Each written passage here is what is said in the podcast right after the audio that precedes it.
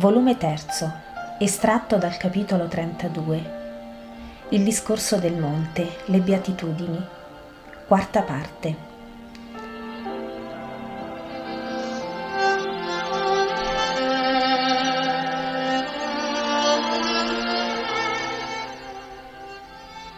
Lo stesso luogo e la stessa ora.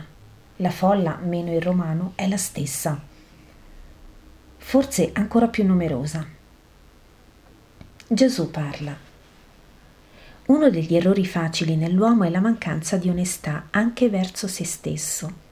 E dato che l'uomo è difficilmente sincero e onesto, ecco che da se stesso si è creato un morso per essere obbligato ad andare per la via che ha detto. Morso che del resto egli, come cavallo indomito, presto si sposta, modificando a suo piacere l'andare o si leva del tutto, facendo il suo comodo, senza più riflessione a ciò che può ricevere di rimprovero da Dio, dagli uomini e dalla sua propria coscienza. Questo morso è il giuramento. Ma non è necessario il giuramento fra gli onesti e Dio di suo non ve lo ha insegnato, anzi vi ha fatto dire non dire falso testimonio, senza altra aggiunta perché l'uomo dovrebbe essere schietto senza bisogno di altro che della fedeltà alla sua parola. Quando nel Deuteronomio si parla dei voti, anche dei voti che sono una cosa sorta da un cuore che si pensa fuso a Dio, o per sentimento di bisogno o per sentimento di riconoscenza, è detto. La parola uscita una volta dalle tue labbra la devi mantenere, facendo quanto hai promesso al Signore Dio tuo, quanto di volontà e di tua bocca hai detto. Sempre si parla della parola data, senza altro che la parola. Colui che sente il bisogno di giurare è perché è già insicuro di se stesso e del concetto del prossimo a suo riguardo e chi fa giurare testifica con quell'esigenza che diffida della sincerità e onestà del giurante. Come vedete, questa abitudine del giuramento è una conseguenza della disonestà morale dell'uomo ed è una vergogna per l'uomo. Doppia vergogna perché l'uomo non è fedele neppure a questa cosa vergognosa che è il giuramento e irridendosi di Dio con la stessa facilità con cui si irride del prossimo, giunge a spergiurare con la massima facilità e tranquillità. Vi può essere creatura più abietta dello spergiuro? Egli è un sacrilego, un ladro, un traditore, un omicida. Di chi? Ma di Dio, perché mescola la verità all'infamia della sua menzogna e lo sbeffeggia. È un ladro perché si appropria di una stima che non merita. Il prossimo, scosso dal suo giurare, gliela dona e il serpente se ne orna fingendosi ciò che non è. È un traditore perché col giuramento promette cosa che non vuole mantenere. È un omicida perché o uccide l'onore di un suo simile, levandogli col falso giuramento la stima del prossimo, o uccide la sua anima, perché lo spergiure è un abietto peccatore agli occhi di Dio, i quali, anche se nessuno altro vede la verità, la vedono. Dio non si inganna né con false parole né con ipocrite azioni. Egli vede, non perde per un attimo di vista ogni singolo uomo e non vi è munita fortezza né profonda cantina dove non possa penetrare il suo sguardo anche nell'interno vostro, la fortezza singola che ogni uomo ha intorno al suo cuore penetra il Dio e vi giudica non per quello che giurate, ma per quello che fate. Perciò io, all'ordine che vi fu dato, quando fu messo in auge il giuramento per mettere freno alla menzogna e alla facilità di mancare alla parola data, sostituisco un altro ordine, non dico come gli antichi, non spergiurare, ma anzi mantieni i tuoi giuramenti, ma vi dico, non giurate mai, né per il cielo che è trono di Dio, né per la terra che è sgabello ai suoi piedi, né per Gerusalemme e il suo tempio, che sono la città del gran re e la casa del Signore, il Dio nostro. Non giurate né sulle tombe dei trapassati né sui loro spiriti. Non giurate né sul capo del padre né su quello della madre. Non giurate neppure per la vostra testa, i vostri occhi e lingua e mani. Non ne avete diritto, tutto quanto avete è di Dio. Il vostro parlare sia sì sì e no no non di più. Il di più ve lo suggerisce il maligno. E per ridere poi di voi che, non potendo tutto ritenere, cadete in menzogna e siete sbeffeggiati e conosciuti per mentitori. Sincerità, figli, nella parola e nella preghiera. Non fate come gli ipocriti, che quando pregano amano stare a pregare nelle sinagoghe o sugli angoli delle piazze, per essere visti dagli uomini e lodati come uomini pii e giusti, mentre poi nell'interno delle famiglie sono colpevoli verso Dio e verso il prossimo.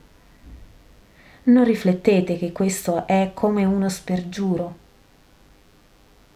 Perché voi volete sostenere ciò che vero non è allo scopo di conquistarvi una stima che non meritate. L'orazione ipocrita ha lo scopo di dire in verità io sono un santo, lo giuro agli occhi di chi mi vede e che non possono mentire di vedermi pregare. Velo steso sulla malvagità esistente, la preghiera fatta con simili scopi diviene una bestemmia. Lasciate che Dio vi proclami santi e fate che tutta la vostra vita gridi per voi, ecco un servo di Dio. Ma voi, ma voi, per carità di voi, tacete.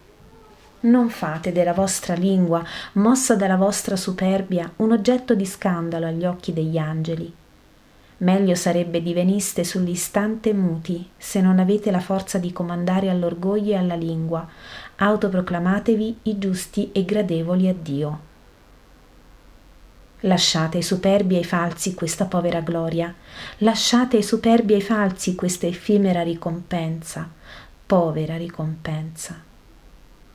Ma è quale la vogliono? E non ne avranno altra perché più di una non se ne può avere. O quella vera del cielo e che è eterna e giusta, o quella non vera della terra, che dura quanto la vita dell'uomo e anche meno, e che poi, essendo ingiusta, è pagata oltre la vita con una ben mortificante punizione. Udite come dovete pregare, e col labbro e col lavoro e con tutto voi stessi, per impulso del cuore che ama sì Dio e Padre lo sente, ma che anche sempre ricorda chi è il creatore e chi è la creatura. E sta con amore riverenziale al cospetto di Dio, sempre, sia che preghi o che traffichi, sia che cammini o che riposi, sia che guadagni o che benefichi. Per impulso del cuore, ho detto, è la prima ed essenziale qualità perché tutto viene dal cuore e come è il cuore tale è la mente, tale la parola, lo sguardo, l'azione. L'uomo giusto dal suo cuore di giusto trae fuori il bene e più ne trae più ne trova, perché il bene fatto procrea novello bene, così come il sangue che si rinnovella nel circolo delle vene e torna al cuore arricchito di sempre nuovi elementi. Mentre il perverso dal suo buio cuore pieno di frode e di veleni, non può che trarre frode e veleno, che sempre più si accrescono, corroborati come sono dalle colpe che si accumulano, come nel buono dalle benedizioni di Dio che si accumulano. Credete pure che è l'esuberanza del cuore, quella che trabocca dalle labbra e che si rivela nelle azioni. Voi fatevi un cuore umile e puro, amoroso, fiducioso, sincero.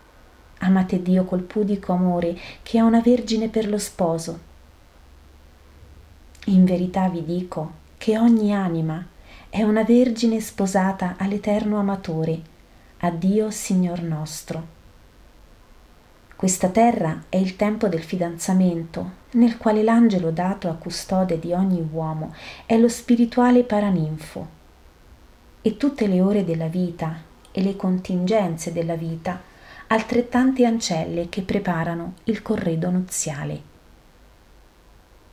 L'ora della morte è l'ora delle nozze compiute e allora avviene la conoscenza, l'abbraccio, la fusione e con veste di sposa compiuta l'anima può alzare il suo velo e gettarsi nelle braccia del suo Dio, senza che per amare così lo sposo possa indurre altri allo scandalo. Ma per ora, o anime ancora sacrificate nel laccio del fidanzamento con Dio, quando volete parlare allo sposo, mettetevi nella pace della vostra dimora e soprattutto nella pace della vostra dimora interiore e parlate angelo di carne fiancheggiato dall'angelo custode, al Re degli angeli. Parlate al Padre vostro nel segreto del vostro cuore e della vostra stanza interiore. Lasciate fuori tutto quanto è mondo e la smania di essere notati e quella di edificare e gli scrupoli delle lunghe preghiere colme di parole, parole, parole e monotone e tiepide e scialbe d'amore per carità, liberatevi dalle misure del pregare. In verità vi sono alcuni che sprecano più e più ore in un monologo ripetuto con le labbra sole, e che è un vero soliloquio perché neppur l'angelo custode lo ascolta, tanto è rumore vano a cui egli cerca di rimediare sprofondandosi di suo in un'ardente orazione per il suo stolto custodito.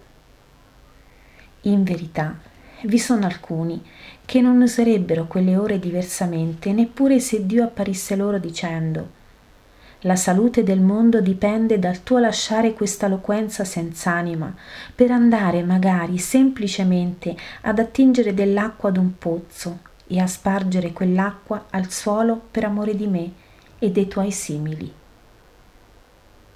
In verità, vi sono alcuni che credono più grande il loro monologo all'atto cortese di accogliere un visitatore o a quello caritativo di soccorrere un bisognoso. Sono animi caduti nell'idolatria della preghiera. La preghiera è azione d'amore e amare si può tanto orando che facendo il pane, tanto meditando che assistendo un infermo tanto compiendo pellegrinaggio al Tempio che accudendo alla famiglia, tanto sacrificando un agnello, quanto sacrificando i nostri anche giusti desideri di raccogliersi nel Signore.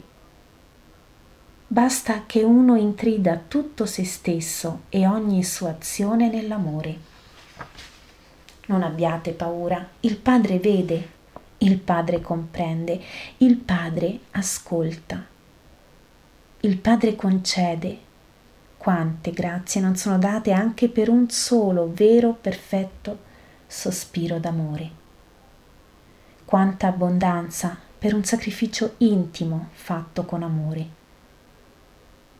Non siate simili ai gentili, Dio non ha bisogno che gli diciate ciò che deve fare perché voi ne abbisognate. Ciò possono dirlo i pagani e i loro idoli, che non possono intendere. Non voi a Dio, al vero spirituale Dio, che non è solo Dio e Re, ma è Padre vostro, e sa, prima ancora che voi glielo chiediate, di che cosa avete bisogno.